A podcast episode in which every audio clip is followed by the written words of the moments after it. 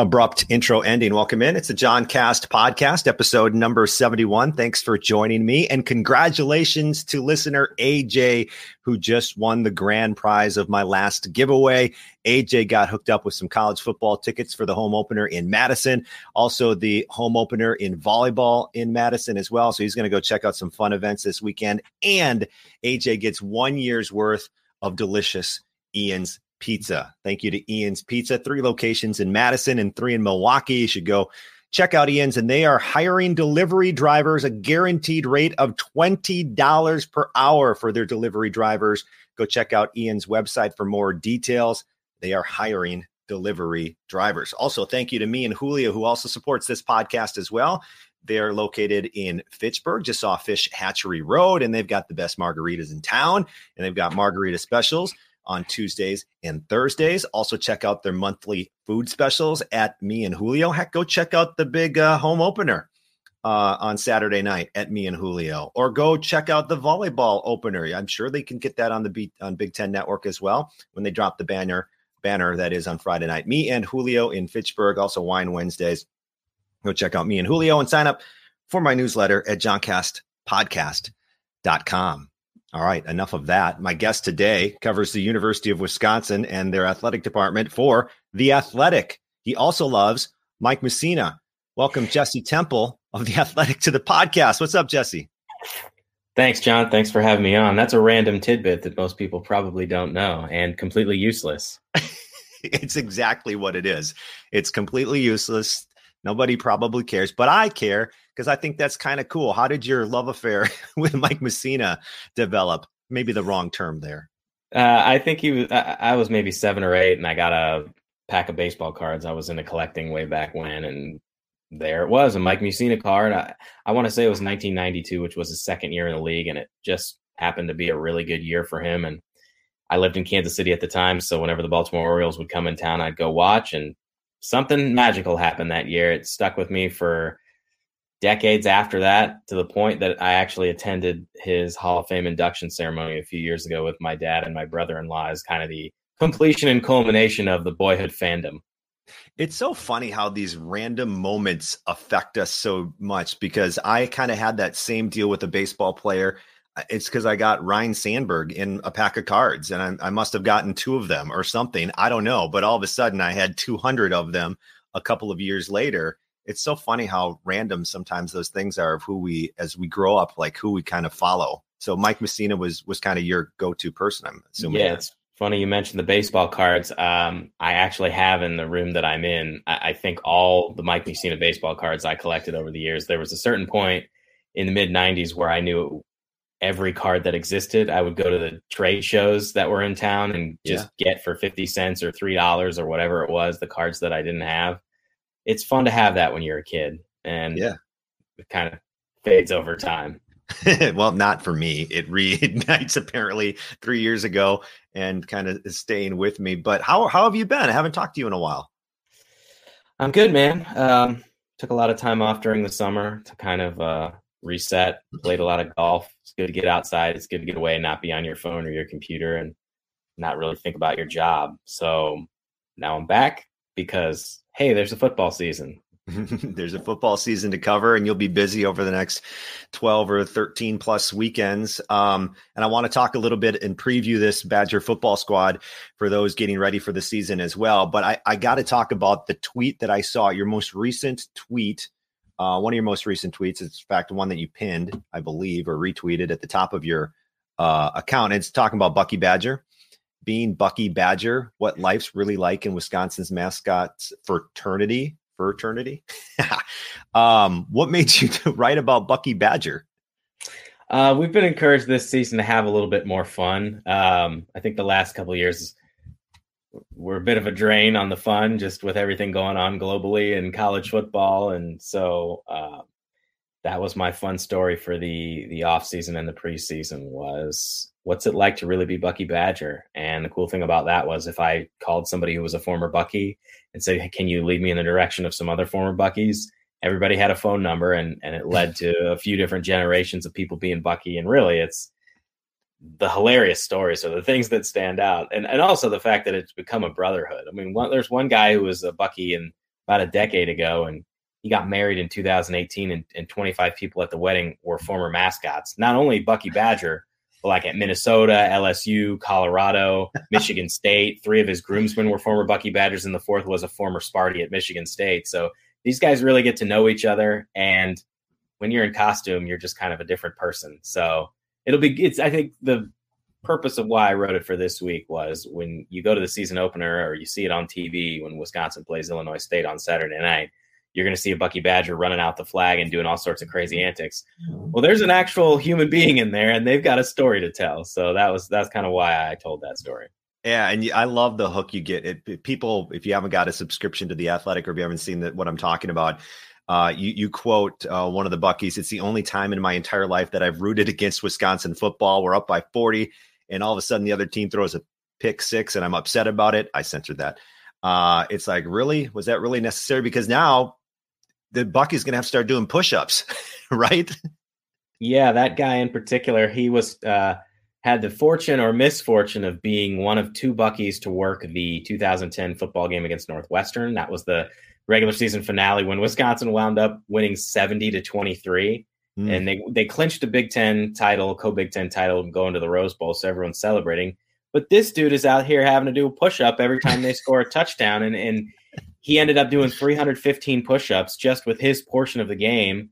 He had the entire third quarter. They scored what was it? 56, 63 and 70 points. Uh, so it's a lot of work. And that was also the same Bucky who headbutted an uh, overzealous Ohio State fan in 2011 when the Buckeyes won uh, in the last minute in Columbus. There was a guy who was just giving him guff and he, he got really upset. Um, so there's just funny stuff that happens. There was a mascot who got basically arrested and kicked out because the student section picked him up and, and body passed him, and you're not allowed to body pass. So even if you're Bucky, that's why Bucky doesn't go in the stands anymore. And he got kicked out and fined $181. so Bucky got kicked out because the students picked him up. Correct. Oh my goodness. That's see, these are the untold stories of of Bucky Badger. 315 push-ups. That's that's a I mean, I know Bucky really doesn't do full legit push-ups because I don't think he can with the nose and the face and everything like that. But that's still a lot of moving for 315. That's a that's a really interesting read. Uh, mm. all right, Jesse, you got to tell me what's up with Chase Wolf. Badger backup quarterback is injured. What do we know about his injury? How long could be out? What's this mean for Badger football?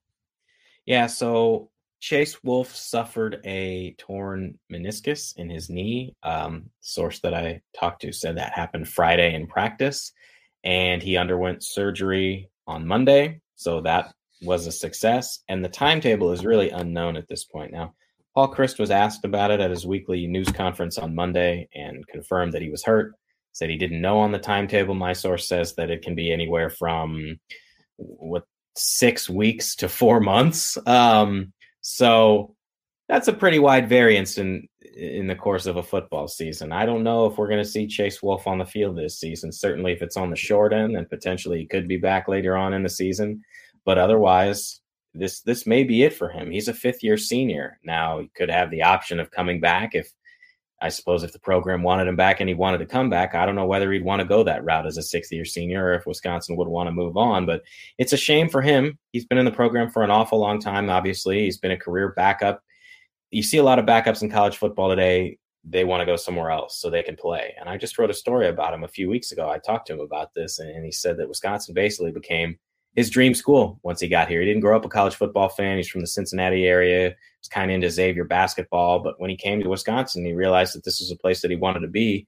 And it wasn't just about quick playing time, it was about everything that came with coming to the university. So that's exactly what you look for uh, as a fan in a, in a player that you want to root for is someone who stuck it out through thick and thin and wanted to be a part of the program. And, and he's not going to have that opportunity, at least for the foreseeable future, to be on the field in any capacity.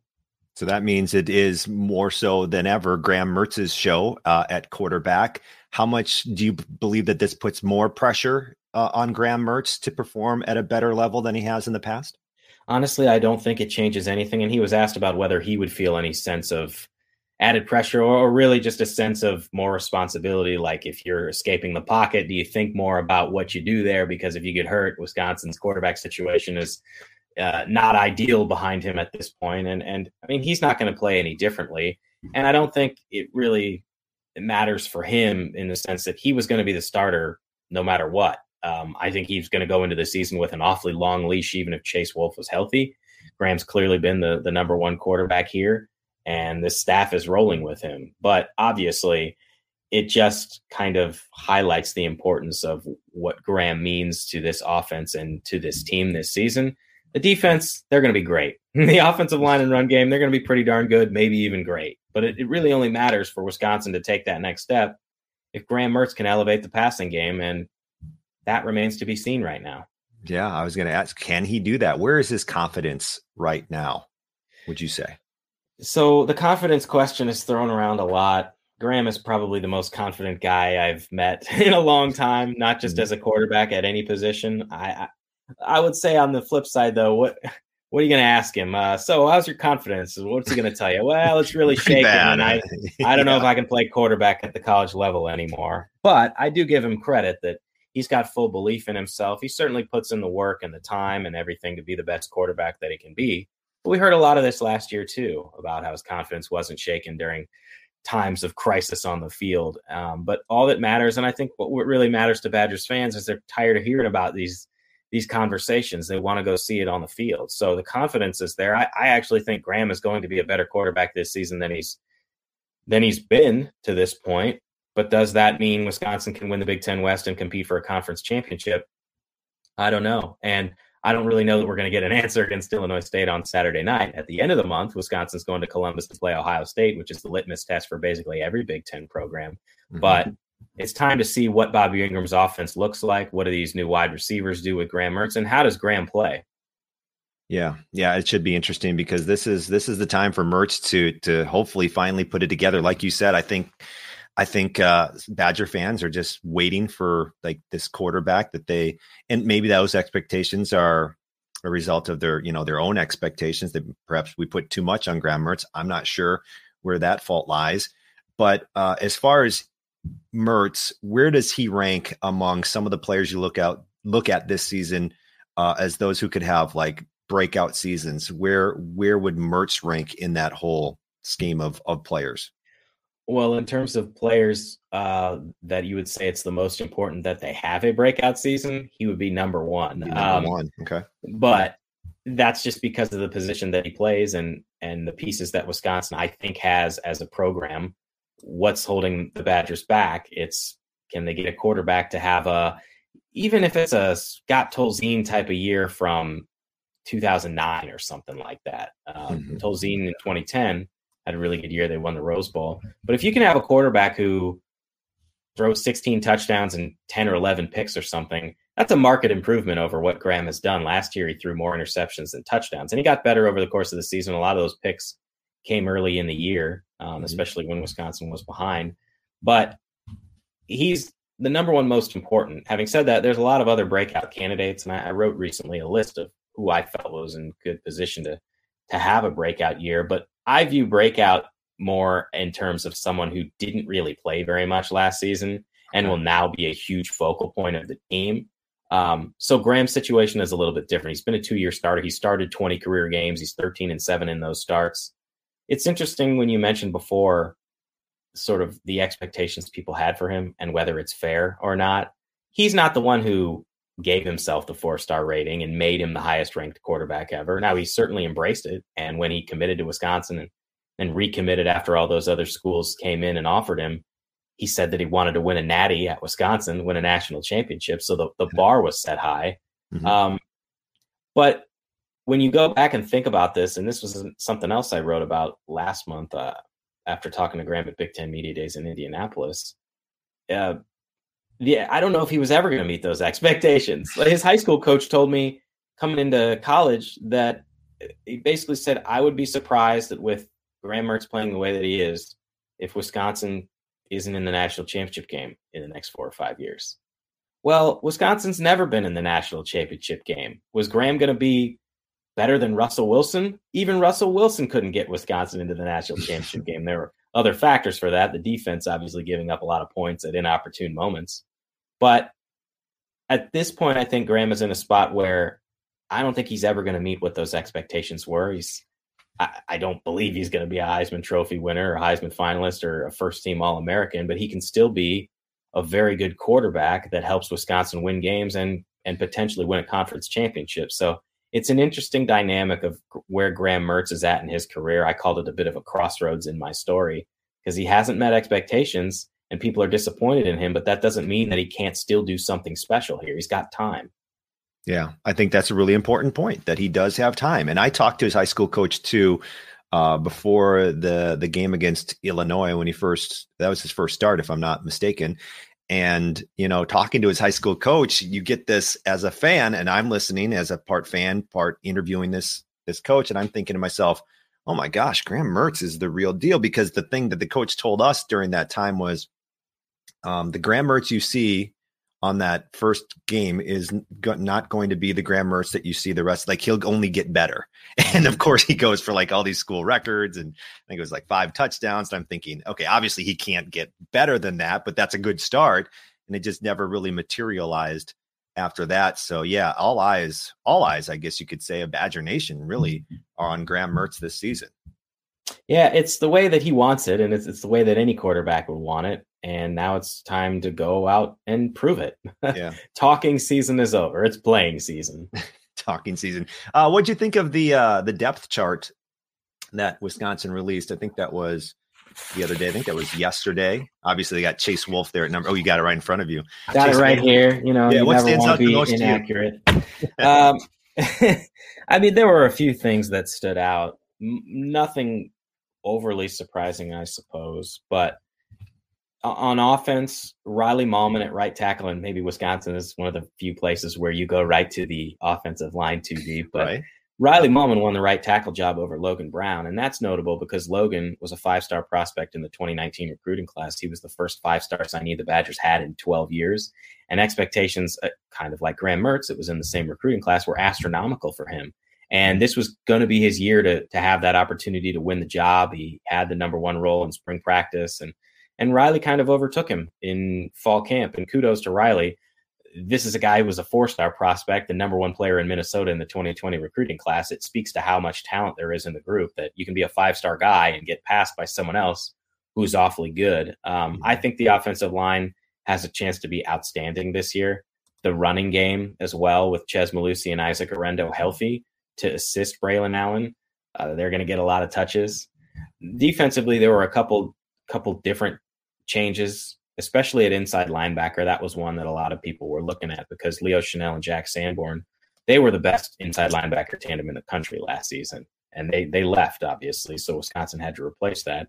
Jordan Turner and Maema Njongmeta are the, the first team inside linebackers to open the season. I think Turner has a chance to be the next star at that position. He only played 24 snaps last season, and he still managed six tackles and two interceptions. So if he got in the game, he was going to make a play. And Maema's been around for a few years as well, so he's earned that spot. Overall, there's not a bunch of huge surprises, but in general, I think they've got one of the best defenses in the country yet again. I don't know that they'll replicate statistically what that group did last year, but the pieces are in place here for Wisconsin to be really good. It just always comes back to the quarterback in the passing game. Mm. By the way, I love that the first thing you did on the depth chart was go to the offensive line because, like you said, that's such a Wisconsin type of thing to do. And you mentioned Braylon Allen. So last season, Allen, 1,200 yards rushing, 12 uh, scores, did not catch a touchdown. So only eight receptions. And I remember, you know, Jonathan Taylor, I'm just comparing to another great running back. You saw Taylor, if I'm not mistaken, kind of elevate the, the, that part of his game receiving uh, as his career went on. Will we should we expect some of that then from Braylon Allen too, or what's his next steps to to get even better than that fantastic freshman season he had?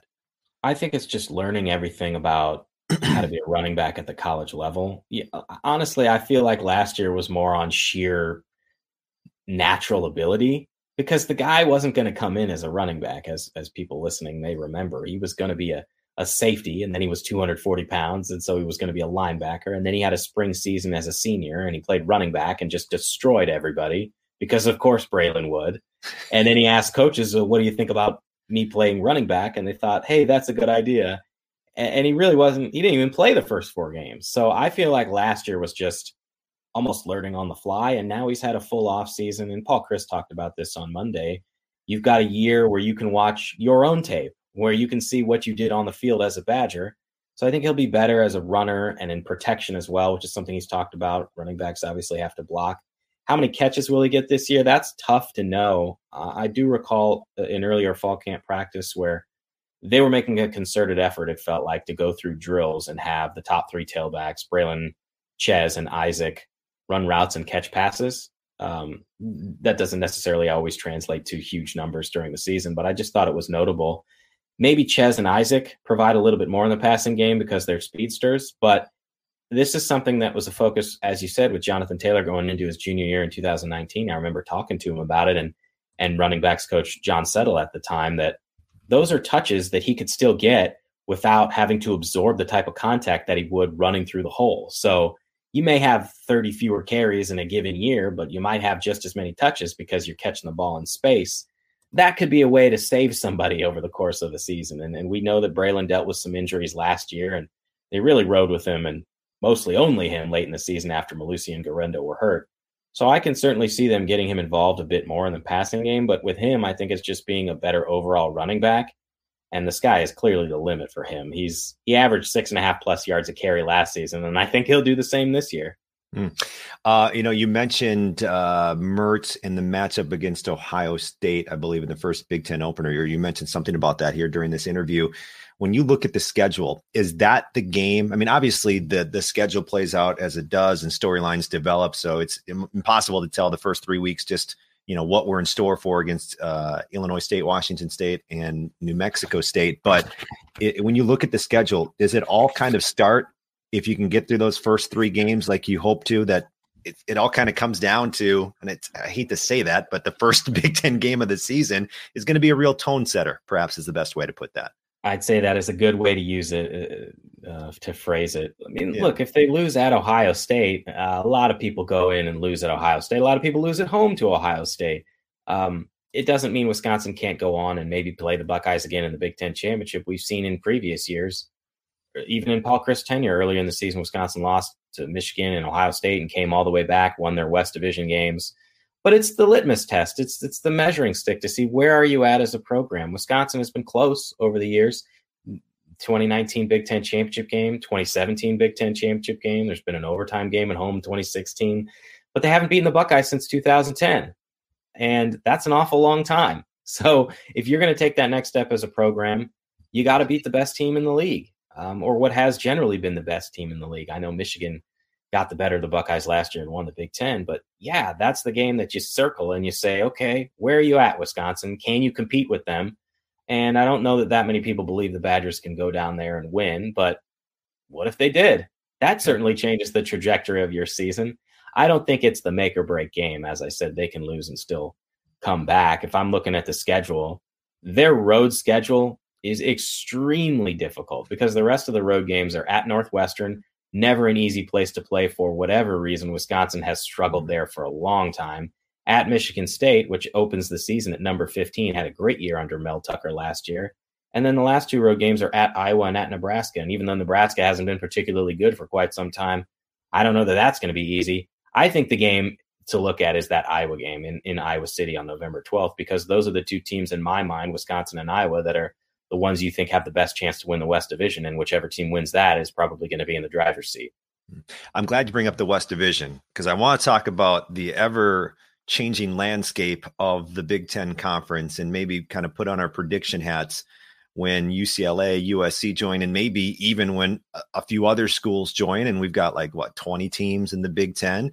And I guess my thought process here is I kind of just look to the future a, a little bit um, because it's fun to do. Is where is Wisconsin in this new Big Ten? Like, let's say the conference forms and you've got your West division, you've got your Midwest, you got your East, and you got a fourth division or whatever, and they split up in four, and there's like five teams in each conference, 20 teams in the entire, or five teams in each division, 20 teams in the entire conference. How does that affect Wisconsin? What will Wisconsin's hierarchy be in the new Big Ten as you look toward the future? Yeah, that's an interesting question. Obviously, as of now, with UCLA and USC joining, it's going to be a 16 team uh, Big Ten league, and things can always change. Notre Dame, Big Ten would certainly welcome the Fighting Irish. That would give them 17 teams. They've had an odd number of teams before. There used to be 11 before Nebraska joined. Yeah. All this has never made sense to me. If you're if you didn't know anything about college football or college sports, by the way, like let's say you were from out of the country or followed soccer or something, and the Big Ten is going to have 16 teams, and the Big 12 had 10 teams, and it used to be the Pac 8, now it's Pac 12. It's like, what in the hell is going on? It's very difficult to keep track of. That that's an aside, though. Uh, where, what is so what is Wisconsin's place? Um, I don't know how much it changes really, um, other than now you've got two big brand names on the West Coast coming in. Wisconsin, to me, is a program that's going to be consistently good for the foreseeable future. That's one thing that I think is maybe gets lost and when fans grumble about that the Badgers haven't taken that next step. They also haven't had a three and nine season, which you see plenty of programs do. I think they're just they'll continue to do what they do and be good at what they do. I don't know how much this changes the ceiling for Wisconsin. As long as there's going to be Ohio State in there, um, you know, I think that it's going to be really difficult and it's going to take the perfect season for Wisconsin to break in. Now, what's really going to change things if we're talking about the college football landscape is playoff expansion. Mm-hmm. Because if there's eight teams or 12 teams, then Wisconsin's got a legitimate shot in not just once in a blue moon, I think, to be a playoff team. But as long as the current format is there, you know, they're going to have to win the Big Ten and they're going to have to beat Ohio State or a team playing at that level. So I don't know. I, I guess to answer your question in this rambling response here is I, I don't know how much the two teams coming in change kind of the hierarchical structure for Wisconsin because they're still going to be good, but the changing of the playoff situation would would change where Wisconsin is, I think, in college mm-hmm. football. It's a good point about you know like Ohio State's still going to be that team. Like no matter you know who you add, yeah. depending on it's still likely to be beat Ohio State. So that doesn't doesn't change. I don't know. Do you like the? I like the concept. I was talking to a friend about this, Jesse. I like the concept that, uh, and I'm thinking once again, expanded playoffs and everything like that. That you'll have hypothetically these four divisions. So it's almost like a pro model, right? In the sense that we follow the NFC North around these parts and we care about games against the Vikings and the Lions and the Bears, and you watch the Packers and where mm-hmm. they fall, and then where do they fall in the playoffs. And if for, if if college football can get to this point where it almost mimics that, right, where Wisconsin can win its division and still make the 16 team, you know, playoffs with the the redesigned SEC, the third super conference of the the rest of them, you know, type of thing. And if we can design this where you can win your division almost like like in the NFL, you know, and you can automatically qualify for a playoff spot. Like the more I think about the way it's headed, like that makes me excited. If if I'm able to watch Wisconsin make a 16 team playoff and maybe one year they're one of the top seeds and they can host or whatever, and they take on somebody from the SEC or that third conference, whoever they decide decide to you know make the automatic bids and whatnot. Like that excites me. Like to think that that is almost like the pro model, but at the college level. I'm getting more and more used to that. And like you said, if they do it and expand the playoffs and Wisconsin's getting in, you know, on a consistent basis, you know, air quotes here, like I think that's going to be a lot of fun as a sports fan. Yeah, it's an interesting discussion because there's a part of me that thinks they're in a five or six team conference and it's like a Big Ten West type thing and Wisconsin dominates, but they're not really playing the best teams, that it feels watered down to get into a playoff over something like that. Mm-hmm. And at the same time, where college football is at now with a 14 playoff, it's almost like the bowl games aren't completely meaningless. They mean something to the kids. They have an opportunity to go play in a venue that they wouldn't otherwise play. But it's almost like if you don't get into the 14 playoff, it sort of feels like the bowl games don't mean anything. So, what's the answer here? if you're playing out this season, but you don't get in the playoff, or if you're playing a season where you're getting into the playoff as one of the last teams, but you you have a shot, even if you are not that great of a, a team that year. I don't know. Um, but look, but, but real way, quick, because this yeah. this happens in the in the pros. Like you may sure. have a matchup where you didn't play the best team, like you just didn't do it. You're ten and seven or whatever. You make the playoffs, and you know you you kind of get proven to be a team that didn't have the toughest schedule, or maybe you weren't the best, or maybe you were that record because of your schedule. I guess my point is like I, I see that in the pros a lot. We're like, well, they didn't even play this this team yet, or they're going to get killed by that team. but it's still fun to follow your team to make the playoffs. Yeah, that that is true. And maybe if this had been a part of college football for a long time, I I think differently about it. You're absolutely right. How many times do you see the eight seed in the NBA East that went 40 and 42?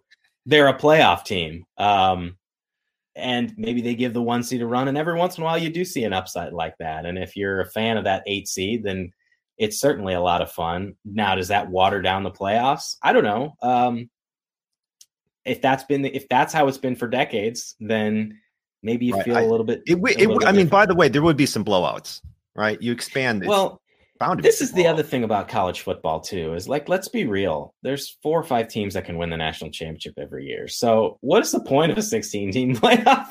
those most of those teams have no shot, and I don't know. I, I sound jaded and like get off my lawn type. So maybe I should stop. Um, their games will be played, money will be made, and hopefully I'll be able to chronicle it. So it, it, it, no matter how many teams are in the playoff, as long as there's college football, hopefully I'll be able to write about it. Right. It should be really interesting to see how the conferences shape out, how the playoff structure shapes out, because I really think there's an opportunity here um, to make this uh, like the level two of the, you know, just a step below the, just like college, but the pros, you know, it's the same type of structure almost.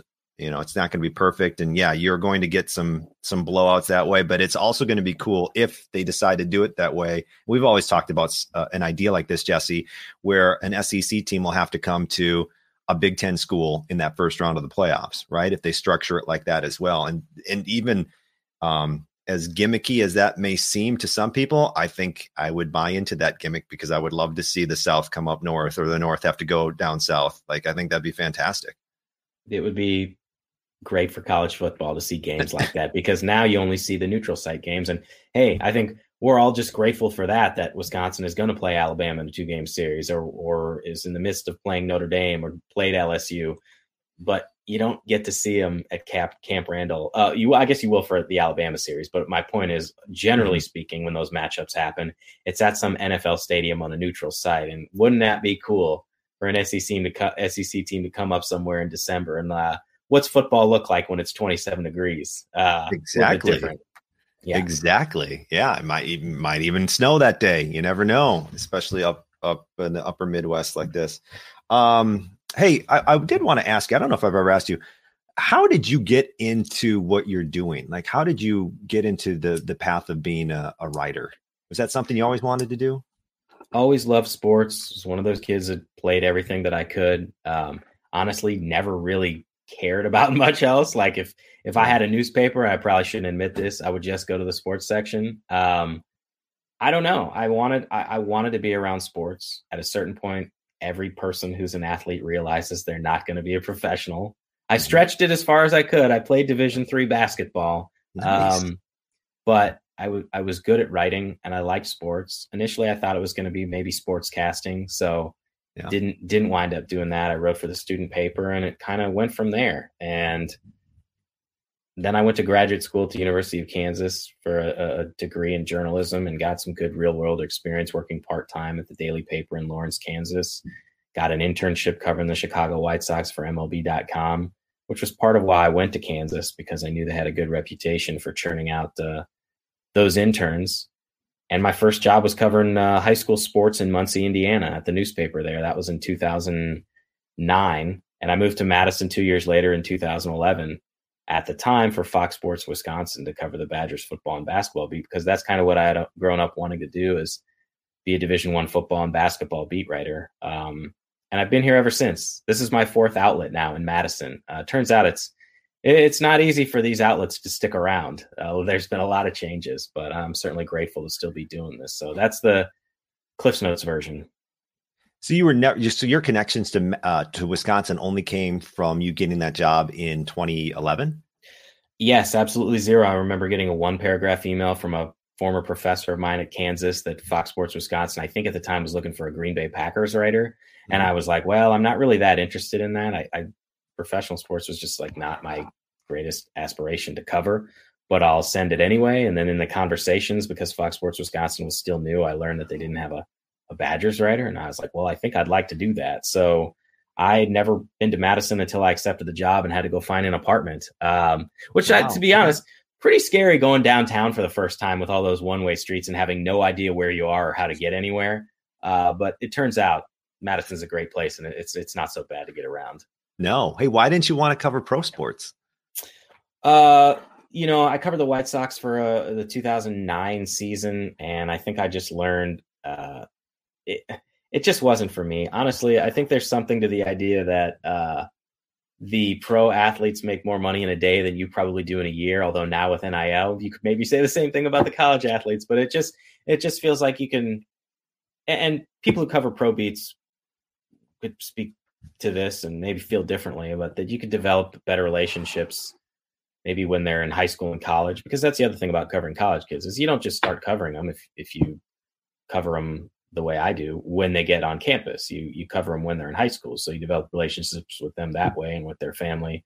So I don't know. I just I never really had these great. I, I don't know. Professional sports for me wasn't the end game.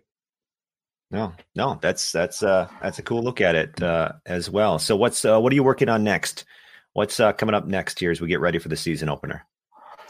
Well, I've got a a story called truth or myth where i look at some some big key storylines for wisconsin and be a good radio segment uh, yeah, and debate kind of whether segment. whether i believe that is a, a true statement or, or a false statement. Uh, i'm working on that um, as we speak and uh, we'll have a mailbag answering reader questions that runs later in the week and the season opener is saturday night so i'll be at camp randall stadium and chronicling everything we see and and off we go for 12 of the next 13 saturdays and maybe 13 of the next 14 if they're good and playing the Big Ten championship.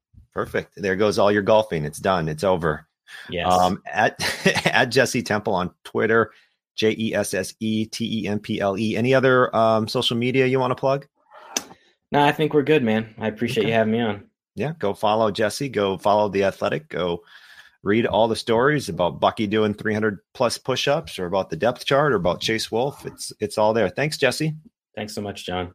All right, there you go. That is Jesse Temple of The Athletic. Thank you to Jesse for jumping on the podcast. A reminder uh, AJ is our winner of the giveaway. Congratulations, AJ. You get the one year's worth of Ian's Pizza and the tickets to the college football and the college volleyball games uh, coming up this weekend. Stay tuned. Uh, JohnCastPodcast.com as you sign up for the newsletter, and I'll keep you up to date with the next promotion that we're going to be doing. But thanks to Jesse Temple for previewing Badger football um, I'll be on Twitter that night. Uh, hope everyone joins me and you know watching the game as the Badgers open up uh, the season on Saturday night against Illinois State at 6 p.m. JohnCastPodcast.com. What else? Oh, go rate and review on Apple or Spotify if you haven't. That really helps. It takes like three seconds. You just like hit five stars, or you know what? Maybe hit four. I'm not. I don't want to tell you how to vote. I don't want to do that. Um, but um, that would also be much appreciated. So uh, thank you again for listening to this episode of the John. K- oh, one last thing. If you guys um, listen to the volleyball broadcast on the radio this season, there'll be a surprise for you during one of the commercial breaks. That's all I'm going to say for now. I want I want uh, people here who listen to this podcast tune into volleyball Sat Friday night at eight or Sunday at one, and you should hear the surprise I'm talking about during a commercial break. That's all I'm going to say for now. All right. Thanks for listening to the John Cast podcast. Goodbye.